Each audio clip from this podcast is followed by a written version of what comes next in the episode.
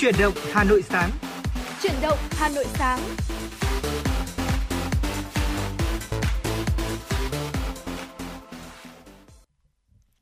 Quý vị thân mến, bà Trâm Phương Nga đã cùng quay trở lại với quý vị trong Chuyển động Hà Nội sáng trong buổi sáng ngày hôm nay.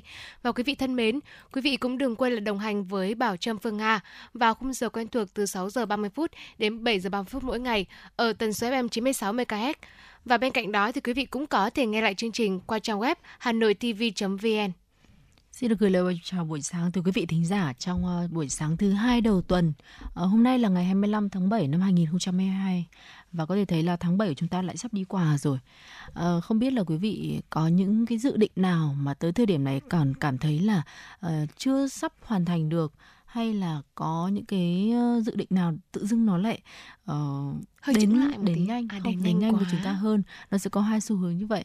Tuy nhiên thì dù là như thế nào đi nữa thì chúng ta vẫn còn có những cái thời gian, những cái mốc thời gian khác để có thể cùng củng cố lại những cái dự định của chúng ta, hoặc là với những cái may mắn mà những cái dự định nó hoàn thành nhanh hơn dự kiến thì lại có thêm cái động lực để tiếp tục với những cái dự định khác.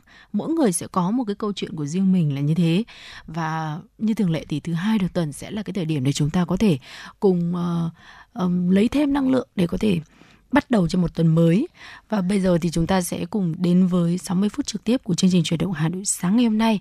Và đồng hành với quý vị trong buổi sáng này thì sẽ là Phương Nga và Bảo Trâm để có thể cùng tiếp thêm cho quý vị những cái nguồn năng lượng thật là tích cực trong một buổi sáng thứ hai đầu tuần.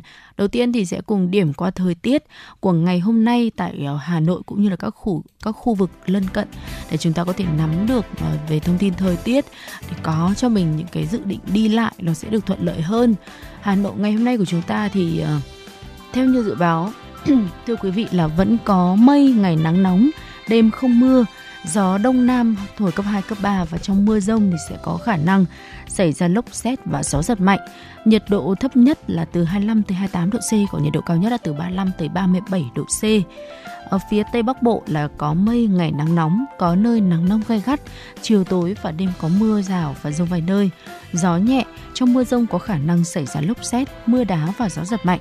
Nhiệt độ thấp nhất là từ 24 tới 27 độ C, có nơi dưới 23 độ C, nhiệt độ cao nhất là từ 34 tới 37 độ C, có nơi trên 37 độ. Còn khu vực phía Đông Bắc Bộ thì trời có mây, ngày nắng nóng, có nơi nắng nóng gay gắt, chiều tối và đêm có mưa rào và dông ở vài nơi.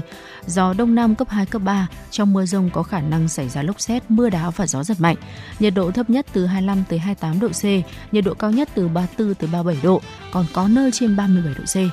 Có thể thấy là với cái nền thời tiết của mùa hè thì chúng ta chắc là cũng đã quen với việc là mưa nắng thất thường rồi.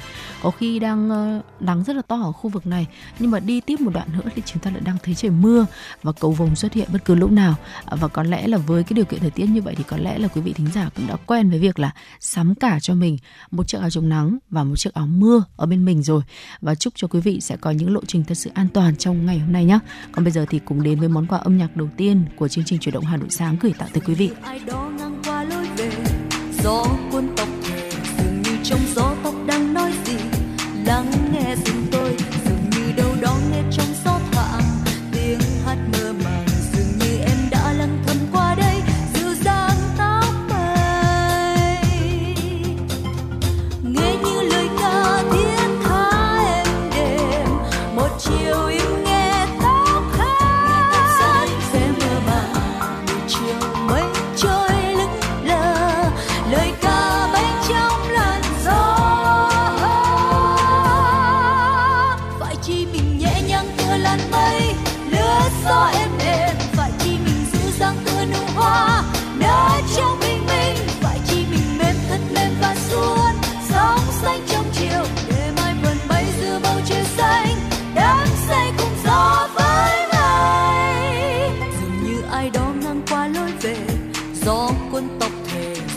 Trong gió tóc đang nói gì, lắng nghe dừng tôi dường như đâu đó nghe trong gió tiếng hát mơ màng, dường như em đã lăng thầm qua đây dịu dàng tóc mây, nghe như lời ca thiên tha em đềm một chiều im.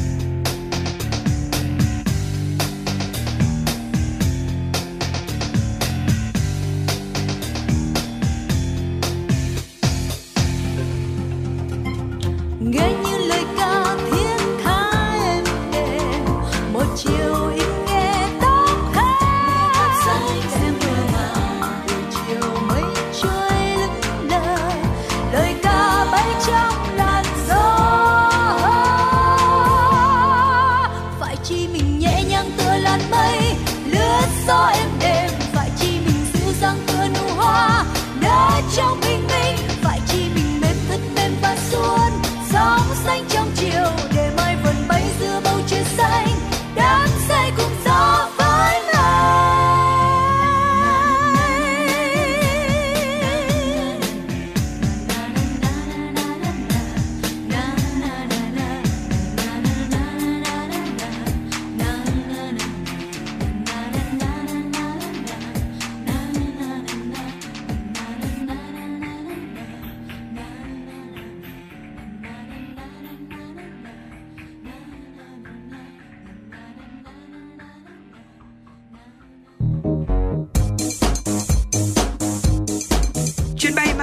FM96 đang chuẩn bị nâng độ cao. Quý khách hãy thắt dây an toàn, sẵn sàng trải nghiệm những cung bậc cảm xúc cùng FN96.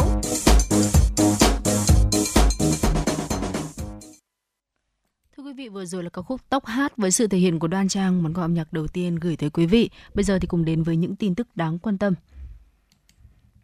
Phó Thủ tướng Chính phủ Lê Minh Khái đã ký chỉ thị số 12 của Thủ tướng Chính phủ về xây dựng kế hoạch phát triển kinh tế xã hội và dự toán ngân sách nhà nước năm 2023. Chỉ thị yêu cầu kế hoạch phát triển kinh tế xã hội năm 2023 phải được xây dựng trên cơ sở đánh giá đầy đủ, chính xác tình hình, kết quả thực hiện kế hoạch phát triển kinh tế xã hội năm 2022, dự báo tình hình trong nước, khu vực, thế giới có ảnh hưởng lớn đến phát triển kinh tế xã hội của đất nước. Mục tiêu phát triển của kế hoạch năm 2023 phải bám sát chủ trương, đường lối của Đảng, nghị quyết của Quốc hội, Chính phủ, chỉ đạo của Thủ tướng Chính phủ, thể hiện sự quyết liệt, phấn đấu đạt được mục tiêu kế hoạch phát triển kinh tế xã hội 5 năm 2021-2025, chiến lược phát triển kinh tế xã hội 10 năm 2021-2030, thực hiện thành công chương trình phục hồi và phát triển kinh tế xã hội. Các bộ, cơ quan trung ương và địa phương cần nghiên cứu xác định các vấn đề cơ bản của kế hoạch phát triển kinh tế xã hội năm 2023, chỉ thị yêu cầu nhiệm vụ xây dựng dự toán ngân sách nhà nước năm 2023 và kế hoạch tài chính ngân sách nhà nước 3 năm 2023-2025 phải được xây dựng theo đúng chính sách, chế độ hiện hành, diễn biến phục hồi của nền kinh tế, bảo đảm thu đúng, thu đủ các nguồn thu của ngân sách nhà nước, đi đôi với nuôi dưỡng nguồn thu. Phấn đấu dự toán thu nội địa năm 2023, bình quân cả nước tăng từ 7 tới 9% so với đánh giá ước thực hiện năm 2022. Thưa quý vị, Phó Thủ tướng Chính phủ Lê Văn Thành đã ký ban hành quyết định số 877 phê duyệt đề án xây dựng và quản lý khai thác, bảo trì hệ thống kết cấu hạ tầng giao thông, đáp ứng yêu cầu của cuộc cách mạng công nghiệp lần thứ tư. Mục tiêu tổng quát của đề án nhằm nâng cao năng suất, chất lượng, hiệu quả, an toàn và tiết kiệm trong công tác xây dựng và quản lý khai thác, bảo trì kết cấu hạ tầng giao thông qua việc chủ động nắm bắt kịp thời và ứng dụng hiệu quả các thành tựu của cuộc cách mạng công nghiệp lần thứ tư. Đề án phấn đấu đến năm 2030 hoàn thành 100% chuyển đổi số toàn diện các nghiệp vụ của tất cả các đơn vị thuộc Bộ Giao thông Vận tải, hoàn thiện cơ sở dữ liệu lớn của ngành giao thông vận tải, kết nối và chia sẻ giữa các lĩnh vực giao thông vận tải giữa trung ương và địa phương, áp dụng rộng rãi mô hình thông tin xây dựng trong hoạt động xây dựng và quản lý vận hành công trình giao thông, ứng dụng phổ biến công nghệ và vật liệu tiên tiến trong xây dựng và quản lý khai thác, bảo trì kết cấu hạ tầng của giao thông. Đáng chú ý, đề án này sẽ đề ra giải pháp rà soát, hoàn thiện cơ chế khuyến khích, huy động nguồn lực xã hội hóa theo phương thức đối tác công tư cho các hoạt động nghiên cứu, phát triển công nghệ, đầu tư, ứng dụng thành tựu của cuộc cách mạng công nghiệp lần thứ tư, chú trọng đến các doanh nghiệp, tập đoàn công nghệ trong nước, hỗ trợ khuyến khích các tổ chức tư vấn thiết kế, đầu tư và các nhà thầu xây dựng đẩy mạnh chuyển đổi số, ứng dụng áp dụng rộng rãi mô hình thông tin xây dựng và các ứng dụng công nghệ thông tin tự động hóa trong quản lý điều hành hoạt động của đơn vị. Ủy ban Nhân dân thành phố Hà Nội vừa có quyết định số 2557 ngày 21 tháng 7 năm 2022 xử phạt vi phạm hành chính đối với công ty trách nhiệm hữu hạn An Quý Hưng ở km 28 quốc lộ 6A, xã Trường Yên, huyện Chương Mỹ vì đã có hành vi chậm gửi kinh phí bảo trì phần sở hữu chung nhà chung cư dưới hình thức có kỳ hạn tại tổ chức tín dụng.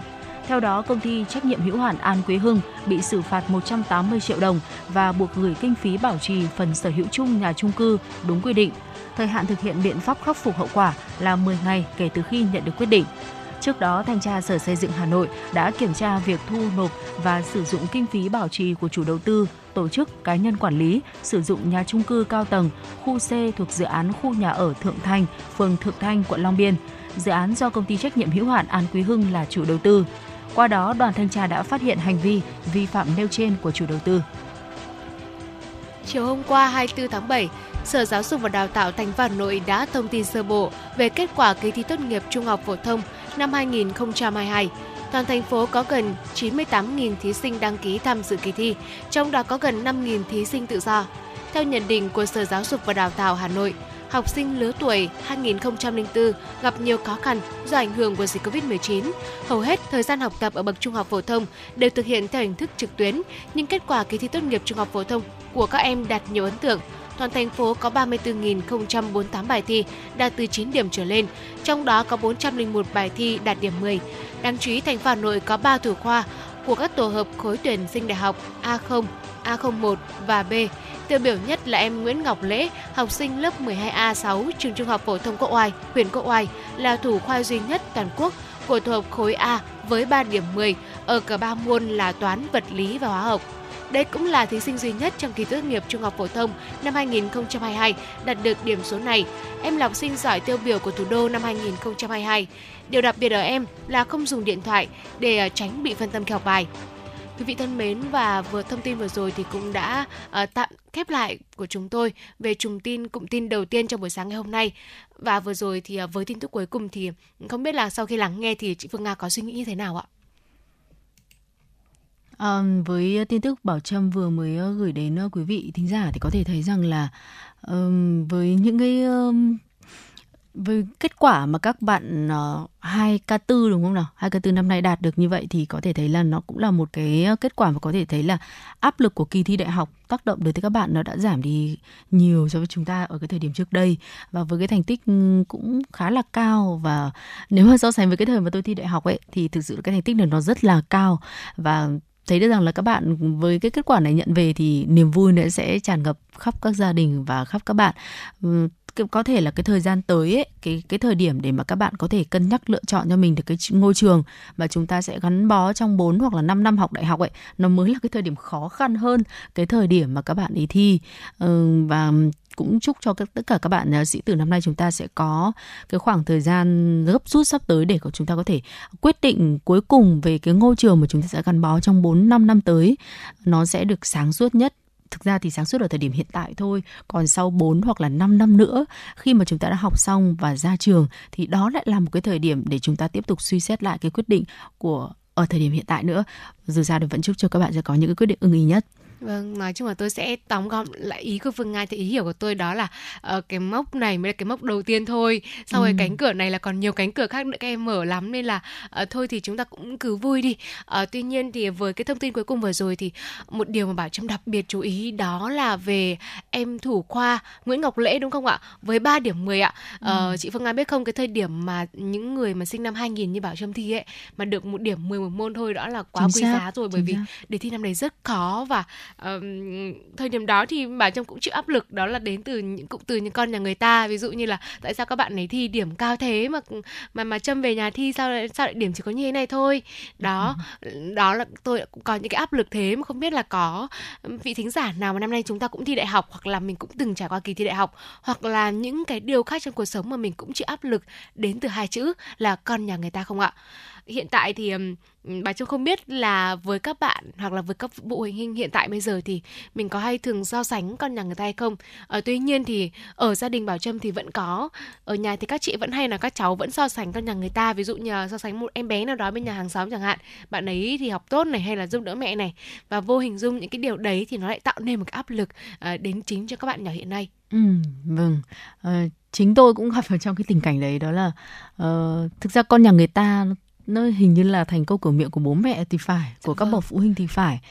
Cái thói quen là so sánh con nhà mình với con nhà người ta, hoặc là thói quen so sánh chung, không chỉ là con mình đâu mà kể cả những cái điều kiện khác của cuộc sống của bản thân mình, của gia đình mình, thì nhiều người cũng có cái thói quen so sánh như vậy, và vô hình chung nó tự đem đến cho chính bản thân cái người mà đang so sánh đó những cái áp lực vô hình. Và ở đây thì trong câu chuyện sáng hôm nay thì chúng ta sẽ nói đến những cái áp lực mà các bạn sĩ tử hoặc là những cái bạn mà đang trong lứa tuổi, tạm thời là trong lứa tuổi dậy thì đi học, là các bạn ấy đang ở trong một cái giai đoạn đấy là chịu những cái áp lực và những cái ảnh hưởng khá lớn từ gia đình mình, và bên cạnh đó lại là những cái áp lực mà từ các bạn ấy đang phải thay đổi và thích nghi dần ở cái giai đoạn dậy thì nữa, thì có nhiều bậc phụ huynh họ vẫn không có cái thói quen, chưa có cái thói quen đó là dành những lời khen ngợi cho con cái của mình. Thay vào đó thì họ lại thường xuyên dùng những cái phép so sánh, thậm chí đó là phê bình, mắng mỏ con của mình trong mọi vấn đề, từ điểm số cho tới những cái việc, những cái thói quen vặt ở trong gia đình. Họ đều có thể chỉ trích con cái bằng cái thói quen so sánh, với cái hy vọng là chúng có thể nhìn vào tấm gương mẫu trước mặt để có thể cố gắng và tốt lên. Nhưng mà thực sự là những cái tấm gương đấy đôi khi là nó cũng không thực tế đâu nha. Có thể nó chỉ con nhà người ta nó chỉ xuất hiện như một cái câu cửa miệng của bố mẹ mình thôi. Còn thì thực sự là bố mẹ cũng không hiểu rõ được con nhà người ta như thế nào, nhưng mà đôi khi là cứ nói như thế theo một cái thói quen, như một cái câu cửa miệng vậy. Và đây nó là cái suy nghĩ, nó sẽ đôi khi gây áp lực lên các bạn trẻ, nhưng mà cũng không phải là mọi đứa trẻ đều coi đó là áp lực đâu. Chúng ta có thể là Còn đấy là một cái sự so sánh, nên là nó sẽ thích cái lòng, tức là các bạn nhỏ sẽ khi mà được bố mẹ so sánh thì sẽ có một cái gọi là cái tính hơi hiếu thắng một chút. Có lẽ hiếu thắng đây tôi dùng từ hơi nặng, nhưng mà đó, khi mà bố mẹ gọi là khen một người khác thì các bạn ấy sẽ sinh ra cái sự hơi hiếu thắng, thì các bạn ấy cũng sẽ cố gắng nhiều hơn để mình làm sao mình cũng phải bằng hoặc là hơn người khác. Tôi thấy rằng là cũng có thể đó là một phương pháp giáo dục cũng khá là hay, cũng sẽ có hiệu quả. Tuy nhiên nó cũng sẽ tùy vào những trường hợp và với cái mức độ như thế nào. Còn nếu như mà ba mẹ mình thường xuyên mà so sánh chúng ta với con nhà người ta này, với cái tần suất liên tục này, với những cái sự tiêu cực mà không kèm theo những lời khen ngợi chẳng hạn, thì vô hình dung nó lại trở thành những cái áp lực. Và không chỉ áp lực đâu mà nó còn gây ra những cái hệ lụy rất là xấu đối với các bạn nhỏ nữa. Còn bây giờ thì có lẽ chúng ta cũng sẽ đi tìm hiểu xem là những hệ lụy đấy là như thế nào ạ. Thực ra là thứ nhất là bố mẹ muốn tạo động lực để cho con cái có thể cố gắng, đúng không?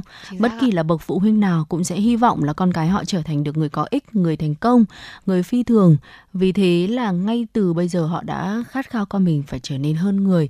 Vì vậy là họ đã đưa ra những cái ví dụ con nhà người ta liên tục, với cái hy vọng là con có thể nhìn vào hình mẫu ấy để cố gắng noi theo. Và với bố mẹ như vậy, nhưng mà còn với những đứa trẻ thì đó lại là những cái áp lực vô hình, khiến chúng cảm thấy là mình luôn yếu kém. Thậm chí là có những đứa là còn có những đứa trẻ là còn cảm thấy là có những cảm xúc tiêu cực, chán ghét bố mẹ mình. Và có nhiều bố mẹ lại sinh ra tâm lý tự ti so với những phụ huynh khác. Một lý do khác để giải thích cho cái tình trạng này đó chính là do chính bậc phụ huynh cũng không cảm thấy tự tin về bản thân mình, nên là cố gắng ép con theo giấc mơ của những người khác. Và có thể thấy là họ là những cái người mà đang không hài lòng với cuộc sống hiện tại, trở nên tự ti và liên tục bị chỉ trích, bị cho rằng là thua kém những người khác. Và con trẻ sẽ dần tự cho mình là thật sự là kém cỏi. Và với cái tính cách này thì khi mà đứa trẻ muốn làm của việc mình thích ở bên ngoài hay là những cái gì mà bố mẹ đang mong muốn, thì chúng lại chỉ nhận được những cái sự chối từ từ bố mẹ mình, và cái câu trả lời đó là con không làm được đâu, hay là con không thể. Và nếu cứ giữ những cái thói quen này thì con trẻ sẽ trở nên lười biếng này, không muốn ganh đua, thậm chí là cảm thấy xấu hổ và không muốn ra khỏi nhà vì sợ bị đánh giá và có thể là mắc các bệnh về tâm lý. Vâng, vừa rồi thì Phương Nga cũng đã chỉ ra đó là cái việc các bạn nhỏ trở nên tự ti, một cái hậu quả, một cái hệ lụy sau những cái lời so sánh của bố mẹ. Và chị Phương Nga biết không ạ, bên cạnh cái việc tự ti thì các bạn nhỏ cũng sẽ có cái cảm giác là không an toàn ạ, không có cảm giác an toàn. Dù là một đứa trẻ nhưng mà các bạn ấy vẫn luôn cần một cái sự công nhận của bố mẹ rằng là con là một đứa trẻ rất là ngoan, con rất là có ích này.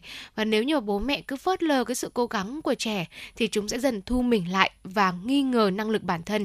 Tôi nghĩ rằng cái điều nghi ngờ năng lực bản thân là cái điều nguy hiểm nhất, và điều này ảnh hưởng tới những cái kỹ năng xã hội của trẻ. Và ngay cả người lớn thì rõ ràng chúng ta cũng không thể nào hoàn hảo được, vậy nên mình cũng không thể nào mà yêu cầu các bé có thể toàn diện một cách tối thiểu, đúng không ạ? Vậy nên con trẻ cần nhận được sự bao dung và tình yêu thương vô bờ bến từ các bậc phụ huynh ạ. Vâng, quý vị thân mến, và đó là những điều mà Bảo Trâm Phương Nga muốn chia sẻ cho quý vị về cái vấn đề là cha mẹ thích so sánh con của gia đình chúng ta với con nhà người ta trong chuyên mục Cà phê sáng buổi sáng ngày hôm nay. Bây giờ thì Bảo Trâm Phương Nga xin mời quý vị hãy cùng đến với một ca khúc Forever Alone qua giọng ca của Stati, trước khi chúng tôi quay trở lại với những chuyên mục tiếp theo của chương trình.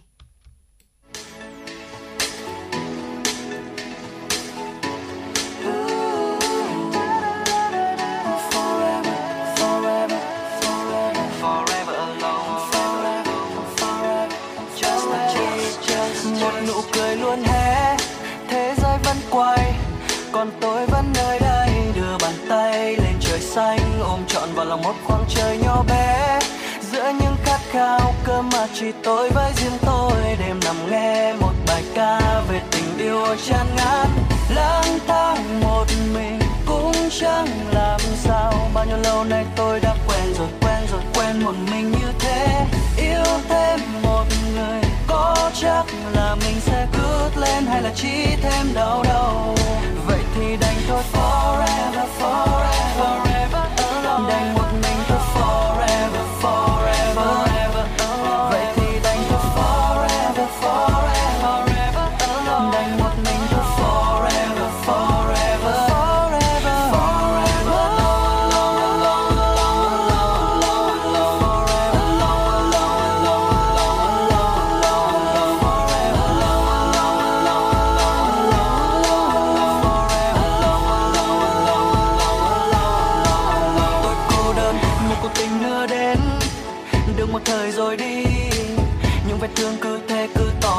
chẳng tin vào một điều gì là mãi mãi, chỉ có ở trong phim mà thôi, nên đừng có ai hàm mộng mơ đen tụt lều tranh với hai quả tim vàng. Lang thang một mình cũng chẳng làm sao, bao nhiêu lâu nay tôi đã quen một mình như thế. Yêu thêm một người có chắc là mình sẽ cướp lên hay là chỉ thêm đau đầu. Vậy thì đành thôi forever, forever, forever. Đành một mình thôi forever, forever, forever alone. Vậy thì đành thôi forever, forever, forever alone. Đành một mình thôi forever, forever, forever, forever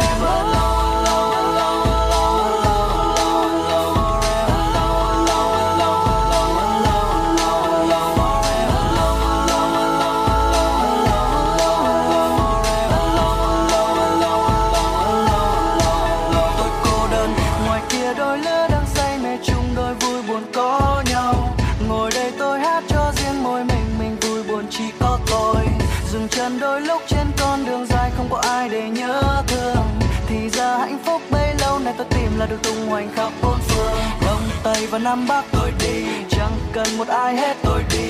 Cô đơn nhưng tôi chắc rằng mình luôn yêu mến cuộc sống muôn màu, dù đôi khi hay cân nhắc. Gió Đông Bắc về đôi tay lạnh ngắt, mà tìm hơi ấm trong ngàn trái tim. Ngoài đó thôi thà chúng ta cùng hát vang chung bài ca forever, forever, forever alone. Đành một mình thôi forever, forever.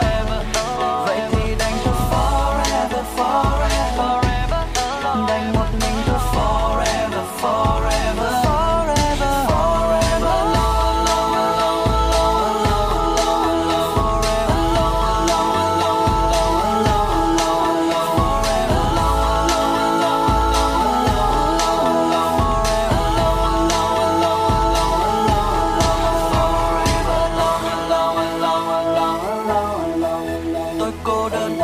alone, alone, alone, alone, alone, forever alone, alone, alone, alone, forever alone, alone, alone, alone, forever alone,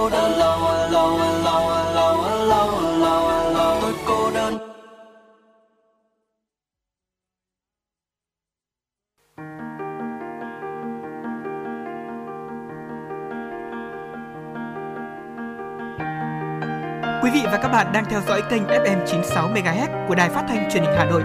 Hãy giữ sóng và tương tác với chúng tôi theo số điện thoại 024 3773 6688. FM 96 đồng hành trên mọi nẻo đường.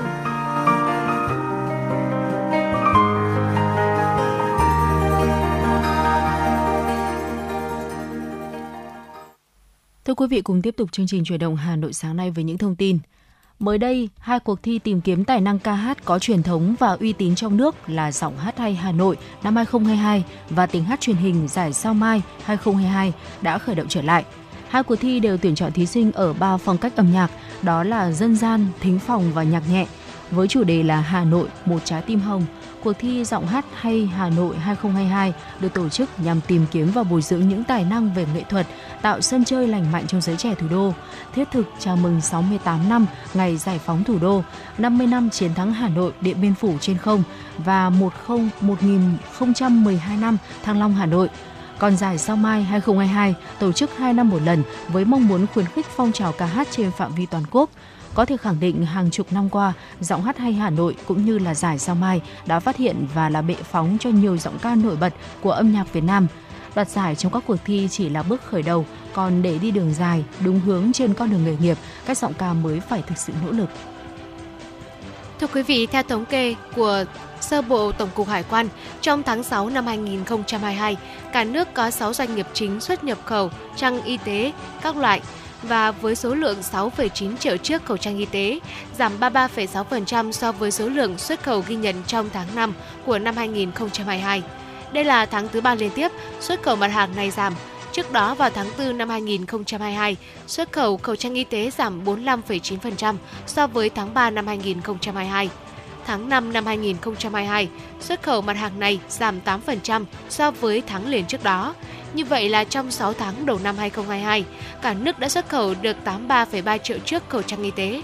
Trước đó năm 2020, các doanh nghiệp Việt Nam đã xuất khẩu được hơn 1,37 tỷ chiếc khẩu trang y tế các loại. Còn trong năm 2021, các doanh nghiệp đã xuất khẩu được 453,15 triệu chiếc khẩu trang y tế các loại. Theo báo cáo của các tổ chức tín dụng, chi nhánh ngân hàng nước ngoài, tuần qua, doanh số giao dịch trên thị trường liên ngân hàng bằng Việt Nam đồng đạt gần 1.103.702 tỷ đồng, bình quân là 220.740 tỷ đồng một ngày, tăng 31.863 tỷ đồng một ngày so với tuần trước đó. Doanh số giao dịch bằng đô la Mỹ quy đổi ra Việt Nam đồng đạt khoảng là 238.372 tỷ đồng, bình quân là 47.674 tỷ đồng một ngày, tăng 8.406 tỷ đồng một ngày. Tuy nhiên, đây chưa phải là mức cao kỷ lục bởi trong các ngày từ 27 tháng 6 đến mùng 1 tháng 7, doanh số giao dịch trên thị trường liên ngân hàng trong kỳ là bằng Việt Nam đồng đạt xấp xỉ 1.349.706 tỷ đồng, bình quân là 269.941 tỷ đồng một ngày. Theo kỳ hạn, các giao dịch Việt Nam đồng tập trung vào kỳ hạn qua đêm 87% tổng doanh số giao dịch Việt Nam đồng và kỳ hạn 1 tuần 9% đối với giao dịch đô la Mỹ. Các kỳ hạn có doanh số lớn nhất là qua đêm và 1 tuần với tỷ trọng lần lượt là 80% và 8%. So với tuần trước đó, lãi suất bình quân liên ngân hàng với Việt Nam đồng tăng nhẹ ở hầu hết các kỳ hạn. Cụ thể, lãi suất bình quân kỳ hạn qua đêm, 1 tuần và 1 tháng lần lượt là 0,75% một năm, 1,27% một năm và 2,66% một năm. Đối với các giao dịch đô la Mỹ, lãi suất cũng tăng ở hầu hết các kỳ hạn. Lãi suất bình quân một số kỳ hạn chủ chốt như qua đêm, 1 tuần và 1 tháng lần lượt là 1,66% một năm, 1,43% một năm và 2,29% một năm. Ngày 24 tháng 7, Công an quận Hà Đông, Hà Nội cho biết đã tạm giữ hơn 900 quả bóng cười và hàng chục bình khí NO2 để cung cấp khí cho bóng cười tại hai cơ sở kinh doanh dịch vụ nhạy cảm trên địa bàn vừa bị kiểm tra. Trước đó vào lúc 0 giờ 15 phút ngày 21 tháng 7, các lực lượng Công an quận Hà Đông đã tiến hành kiểm tra cơ sở Beer Club Piken ở 345 đường Hữu Hưng, phường Dương Nội, quận Hà Đông do Trần Văn Xê, sinh năm 1979, ở phường Dương Nội, quận Hà Đông, Hà Nội làm chủ. Tại thời điểm kiểm tra, tổ công tác ghi nhận có 2 vũ công nữ mặc trang phục bikini, 1 vũ công nam, 6 nữ nhân viên tiếp rượu, 25 nam nhân viên phục vụ, 10 nam nhân viên bảo vệ. Khách tại quán có 21 người nam và 4 người nữ. Tổng số tang vật thu giữ được tại cơ sở này là khoảng 900 quả bóng cười và hàng chục bình khí. Trong những ngày sắp tới, Công an quận Hà Đông tiếp tục phối hợp với các lực lượng chức năng triển khai diện rộng, quyết liệt và thường xuyên giám sát, kiểm tra hoạt động của các cơ sở kinh doanh, phát hiện, ngăn chặn, xử lý triệt để hành vi tổ chức sử dụng bóng cười và các chất kích thích gây nghiện. Và quý vị thân mến, và vừa rồi là quý vị vừa được lắng nghe những tin tức có trong buổi sáng ngày hôm nay. Và quý vị cũng đừng quên là tương tác với Bảo Trâm Phương Nga. Xin lỗi quý vị cũng đừng quên tương tác với Bảo Trâm và Phương Nga thông qua kênh tương tác vô cùng quen thuộc, đó là hotline 02437736688 hoặc là trang fanpage FM96 Thời sự Hà Nội. Còn bây giờ xin mời quý vị hãy cùng đến với một ca khúc ngọt ngào, ca khúc Nắm lấy tay anh qua sự thể hiện của ca sĩ Tuấn Hưng.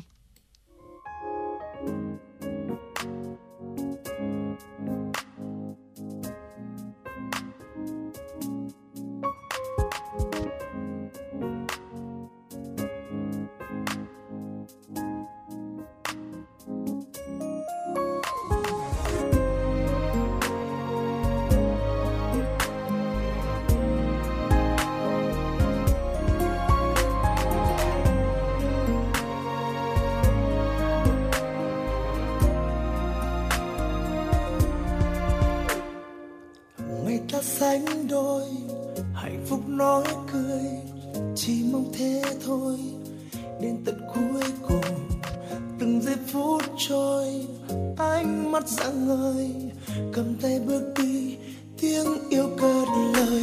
Và anh cảm ơn cuộc đời này đã mang em về bên mình, để rồi mỗi sớm mai khi thức dậy anh nói rằng hãy yêu anh và bên anh người nhé. Nắm tay anh thật chặt, giữ tay anh thật lâu, hứa với anh một câu sẽ đi trọn tới cuối con đường, đến khi tim ngừng đập và đôi chân ngừng đi thì em yêu ai, xin em hãy cứ tin. Nắm tay nhau thật chặt, cùng giữ tay nhau thật lâu, để hứa với nhau một câu sẽ đi trọn tới cuối con đường, đến khi tim ngừng đập và đôi chân ngừng đi thì đôi ta cũng sẽ không xa rời.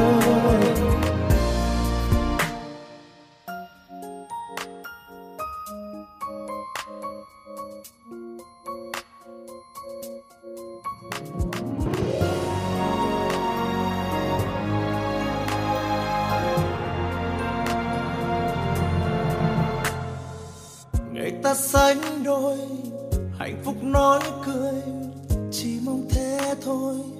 Đến tận cuối cùng, từng giây phút trôi, ánh mắt rạng ngời, cầm tay bước đi, tiếng yêu cất lời. Và anh cảm ơn cuộc đời này đã mang em về bên mình, để rồi mỗi sáng mai khi thức dậy anh nói rằng hãy yêu anh và bên anh người nhé.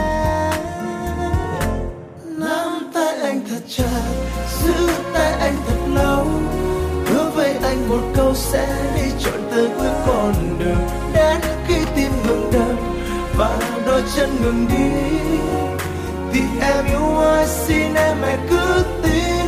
Nắm tay nhau thật chặt, cùng giữ tay nhau thật lâu, để hứa với nhau một câu sẽ đi trọn tới cuối con đường, đến khi tim ngừng đập và đôi chân ngừng đi thì đôi ta cũng sẽ không xa rời.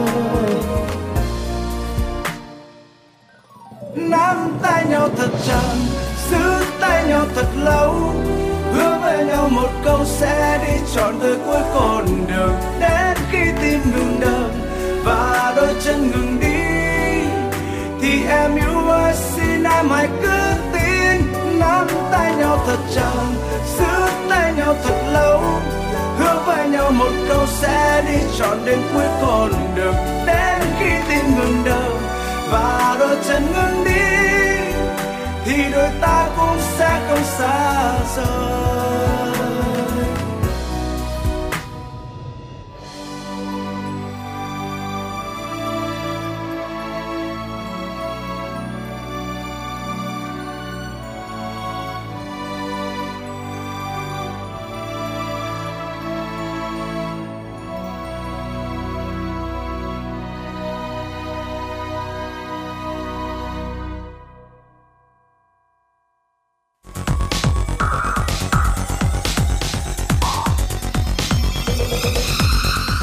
Bạn đang theo dõi kênh FM 96 MHz của Đài Phát thanh Truyền hình Hà Nội. Hãy giữ sóng và tương tác với chúng tôi theo số điện thoại 024 3773 6688.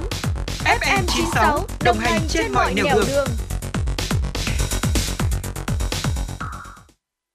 Thưa quý vị, cùng tiếp tục chương trình Chuyển động Hà Nội sáng nay với những tin tức quốc tế. Bộ trưởng Y tế Thái Lan đã triệu tập cuộc họp khẩn với các cơ quan y tế công cộng để thảo luận về biện pháp đối phó với bệnh đậu mùa khỉ.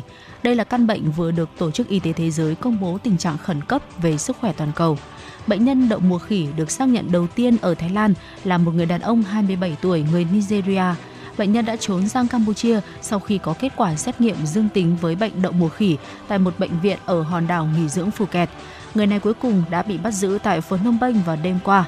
các quan chức dịch tễ Thái Lan đã tìm kiếm 154 người tiếp xúc gần với bệnh nhân người Nigeria, trong đó có 6 người có nguy cơ cao, nhưng chưa phát hiện thêm trường hợp nào bị nhiễm bệnh. Kể từ tháng 5 tại Thái Lan, các bệnh viện đã được yêu cầu sàng lọc các trường hợp có thể mắc bệnh này và ngay lập tức thực hiện xét nghiệm đối với những bệnh nhân nghi nhiễm. Thưa quý vị, khoảng vào 15 giờ chiều ngày hôm qua, theo giờ địa phương, một vụ nổ súng đã xảy ra tại cổng trường đại học luật Ateneo de Manila ở thành phố Quezon, Philippines. Theo thông tin ban đầu, vụ việc đã khiến ít nhất là 2 người thiệt mạng và 2 người bị thương. Vụ nổ súng xảy ra vào ngày diễn ra lễ tốt nghiệp của trường. Khi vụ nổ súng này xảy ra, Chánh án Tòa án tối cao Philippines là Alexander Gemundo đang trên đường đến tham dự sự kiện này. Tuy nhiên, ông đã được khuyến cáo là quay trở về. Cảnh sát Philippines cho biết nghi phạm sau đó đã bị bắt giữ và hiện đang trong quá trình thẩm vấn. Một công ty tại Hà Lan đã sáng tạo ra mô hình nhà thuyền từ bìa cát tông có tên gọi là wiccambot. Mô hình này hướng tới giải quyết vấn đề thiếu đất ở, mở rộng môi trường sống trên mặt nước. Bìa cát tông được quấn quanh các khuôn nhiều lần, các lớp được gắn với nhau bằng chất keo thân thiện với môi trường. Sau đó bìa sẽ được bọc các lớp chống thấm nước và cuối cùng là che phủ bằng các tấm ốp bằng gỗ. Tất cả các nhà thuyền đều có phòng tắm, phòng ngủ riêng biệt và giường gấp tích hợp trên tường cùng các tiện ích kỹ thuật số. Chiều dài của ngôi nhà cũng có thể thu gọn hoặc mở rộng tùy thích. Theo lãnh đạo công ty, ngôi nhà bằng vật liệu các tông thân thiện với môi trường gấp 3 lần so với những ngôi nhà xây dựng bằng vật liệu truyền thống. Hiện tại thì du khách có thể trải nghiệm mẫu nhà thuyền này với giá khoảng 250 euro, tức là hơn 6 triệu VND cho một đêm. Thưa quý vị, Tập đoàn Dầu mỏ Quốc gia của Libya vừa thông báo kế hoạch tăng sản lượng dầu lên mức 1,2 triệu thùng trên một ngày trong vòng 2 tuần tới. Cũng theo tập đoàn này, mức sản lượng hiện nay đã tăng từ 560.000 thùng trên một ngày lên 860.000 thùng trên một ngày. Trước đó, Tập đoàn Dầu mỏ Quốc gia của Libya đã thông báo mở lại các giếng dầu và cảng ở Libya sau gần 3 tháng phải đóng cửa do làn sóng biểu tình yêu cầu thủ tướng nước này phải chuyển giao quyền lực cho chính phủ được Quốc hội nước này chỉ định vào hồi tháng 3. Xuất khẩu dầu khí là nguồn thu chính của Libya. Tuy nhiên, lĩnh vực này đã chịu nhiều ảnh hưởng bởi tình trạng xung đột vũ trang và việc các mỏ dầu và cảng biển đã phải đóng cửa trong những năm vừa qua. Đó là những tin tức quốc tế đáng quan tâm và cùng đến với âm nhạc trước khi đến với tiểu mục Ký ức Hà Nội của chúng tôi.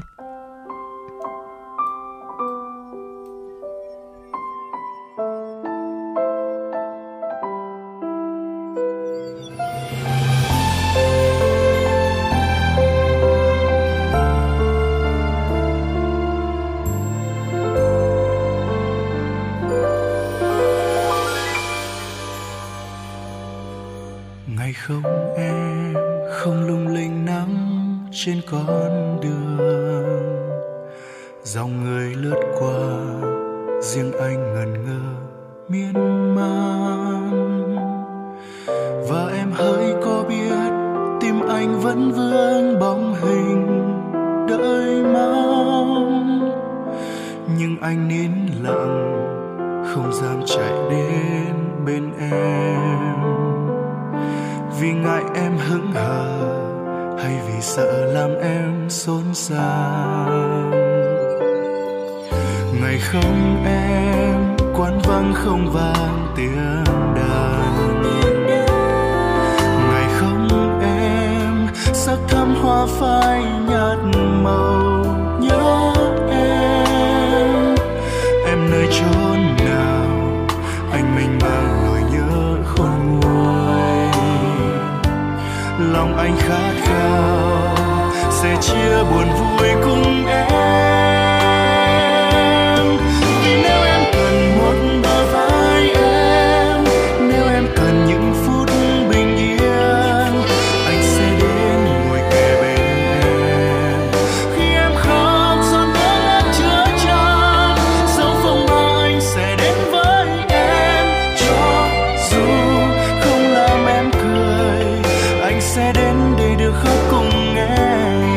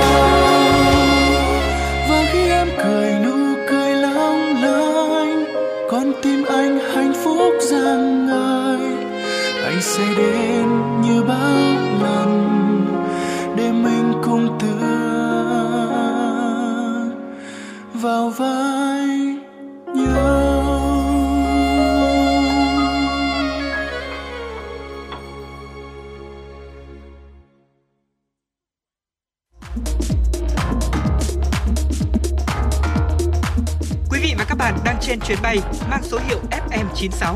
Hãy thư giãn, chúng tôi sẽ cùng bạn trên mọi cung đường. Hãy giữ sóng và tương tác với chúng tôi theo số điện thoại 024 3773 6688.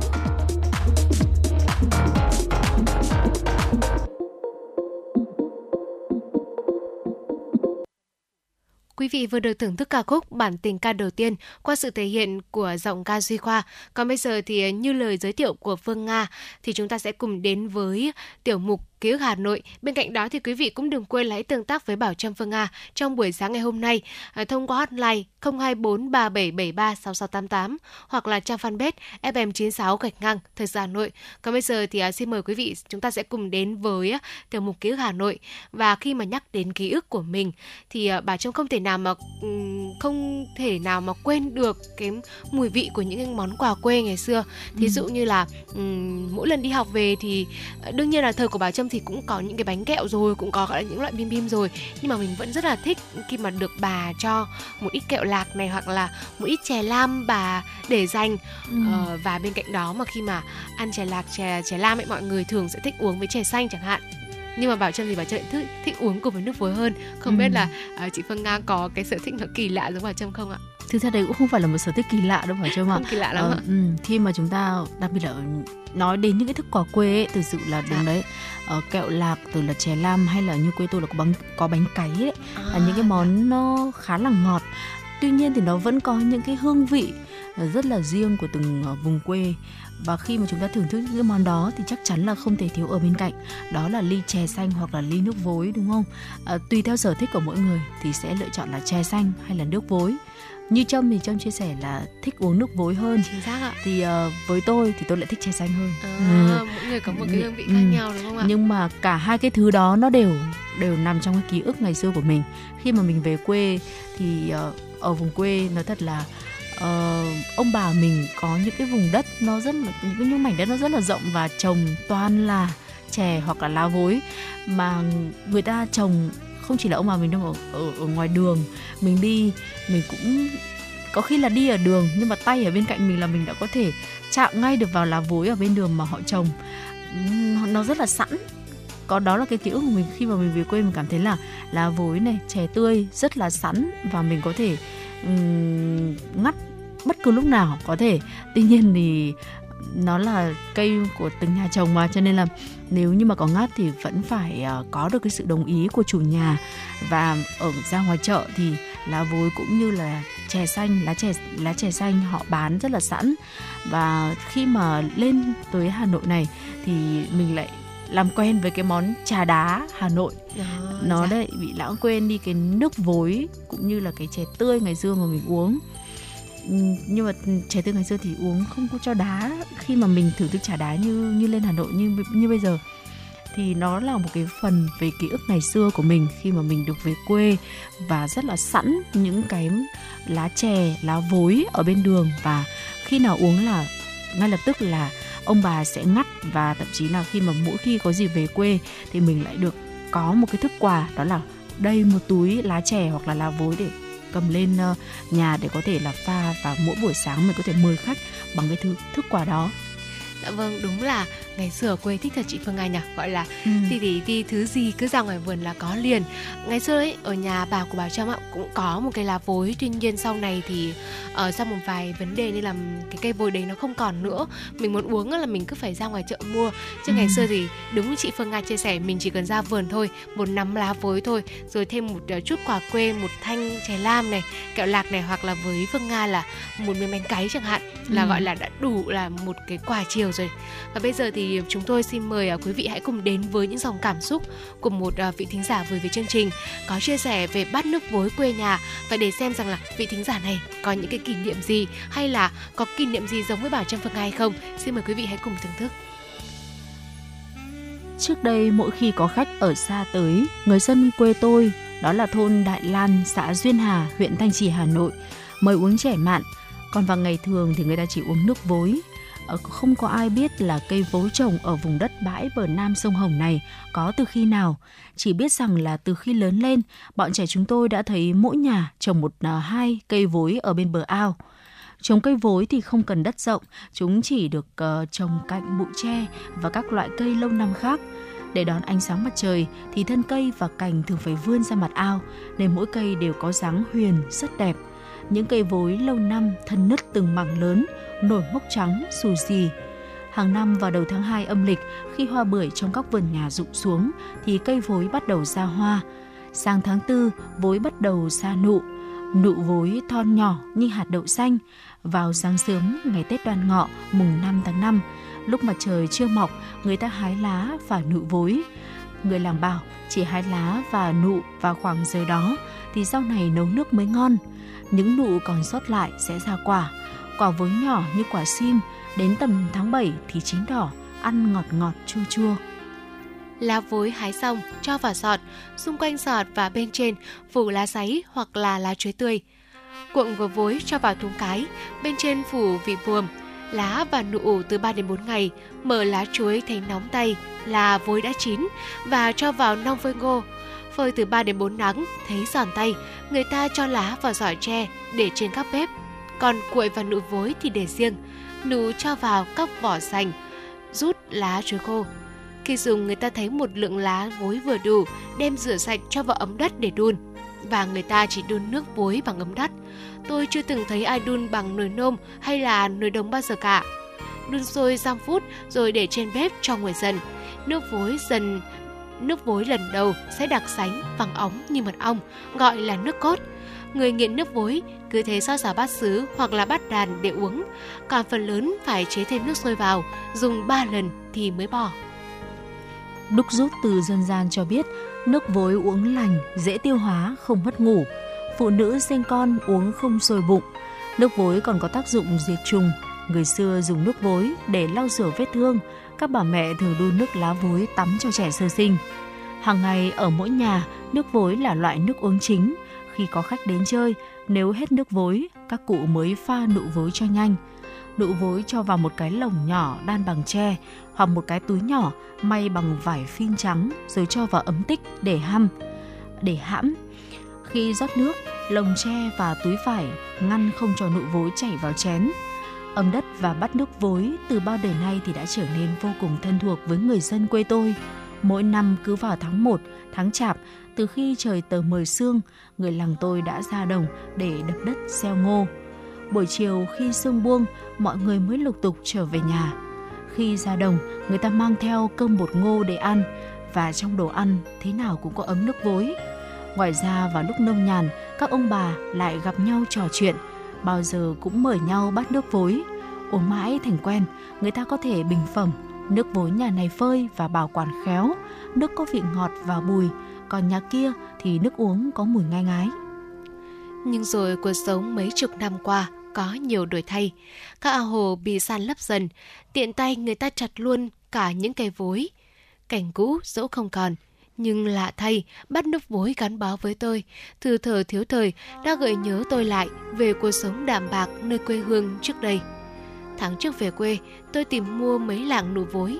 Một người làng bảo: bây giờ cả làng chẳng còn cây vối nào. Ông đi qua đê vào nhà ông ca làng Tương Trúc ở xã Ngũ Hiệp, còn một cây vối to lắm, không biết là ông ấy có bán nụ vối không. Ngần ngừ mấy giây, người đó bèn nói tiếp: làng sang năm lên phố rồi, bây giờ người ta uống chè Thái Nguyên cho tiện ông ạ. Tôi cũng đã tìm đến nhà ông Nhị Uyên, năm nay đã gần 90 tuổi, ở xóm 1, thôn Đại Lan, là người vẫn giữ được cái thú uống nước vối. Gần đây, ông kỳ công thu hái cây vối bỏ hoang ở làng Vạn Phúc bên cạnh và tặng tôi món đặc sản để gửi cho con đang ở Hàn Quốc. Cầm món quà dân dã, tôi chợt nghĩ, trong những năm gần đây, nhiều giá trị về ăn uống đã được khôi phục. Tại nhiều nhà hàng và những quán nước bên đường, cùng với trà nóng, trà đá, những loại nước có ga, nay đã có thêm nước vối, được đá ưa dùng, đã được khách ưa dùng. Tại các chợ ở Hà Nội, đâu thì cũng có hàng bán lá vối tươi. Khác với xưa, lá vối ngày nay không được ủ phơi, nên khi uống, khách tinh ý vẫn nhận thấy có những mùi khác lạ. Thưa quý vị, những dòng ký ức về những ly nước vối, về những ấm nước vối đã khép lại cho 60 phút trực tiếp của chương trình Chuyển động Hà Nội sáng trong thứ Hai đầu tuần ngày hôm nay. Và xin mời quý vị, chúng ta sẽ cùng thư giãn với món quà âm nhạc cuối cùng chúng tôi gửi tặng và sẽ cùng quay trở lại đồng hành với quý vị trong 2 tiếng trưa nay từ 10 tới 12 giờ. Chương trình ngày hôm nay của chúng tôi trực tiếp tin tức và âm nhạc của FM96 sẽ được tạm dừng tại đây. Chỉ đạo nội dung Nguyễn Kim Khiêm, chỉ đạo sản xuất Nguyễn Tiến Dũng, tổ chức sản xuất Lê Xuân Luyến, biên tập Xuân Luyến, dẫn chương trình Phương Nga Bảo Trâm, kỹ thuật viên Bảo Tuấn, thư ký Kim Anh phối hợp thực hiện. Xin được hẹn gặp lại quý vị trong chương trình trưa nay.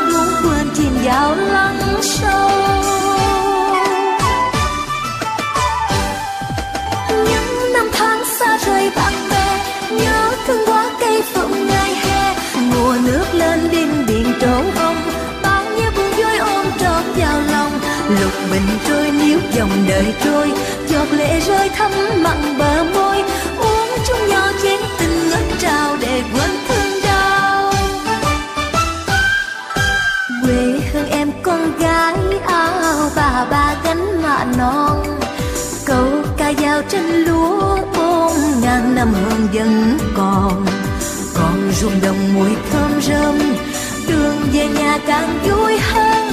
Ta hãy đắm cho thân trang dáng tình đậm đà mến thương. Xanh xanh cánh đồng quê một màu xanh tốt lành, vui vui vui vui ta cùng nhau hân hoan câu ca vui. Hãy nhớ đến quê hương nơi này, hãy nhớ đến những gì còn mãi nơi đây mà sẽ thấy trong lòng mình có tình yêu quê hương.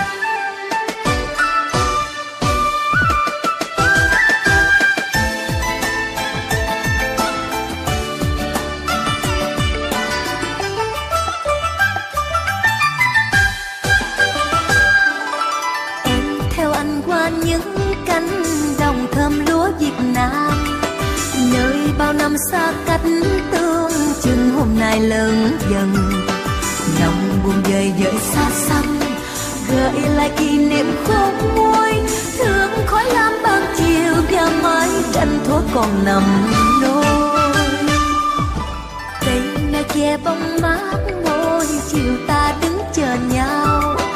Dư âm xưa như ngỡ sông lại bên về phút đầu, người nào ngọt ngào cho nhau, tình nào hò hẹn mãi sao. Thôi hãy xem như cuộc đời ngắm vườn chìm vào lắng sâu. Những năm tháng xa rời bạn bè, nhớ thương quá cây phượng ngày hè. Mùa nước lên đinh điền trổ bông, bao nhiêu bông vui ôm trọn vào lòng. Lục bình trôi níu dòng đời trôi, giọt lệ rơi thấm mặn bờ môi. Uống chung nhau chén tình ngất trao để quên thương đau. Quê hương em con gái áo bà ba gánh mạ non, câu ca dao trên lúa bốn ngàn năm hương vẫn còn rung đồng mùi thơm rơm, đường về nhà càng vui hơn. Ta hãy đóng cho thân trang dáng tình đậm đà mến thương, còn ruộng đồng mùi thơm rơm, đường về nhà càng vui hơn. Ta hãy đóng cho thân trang dáng tình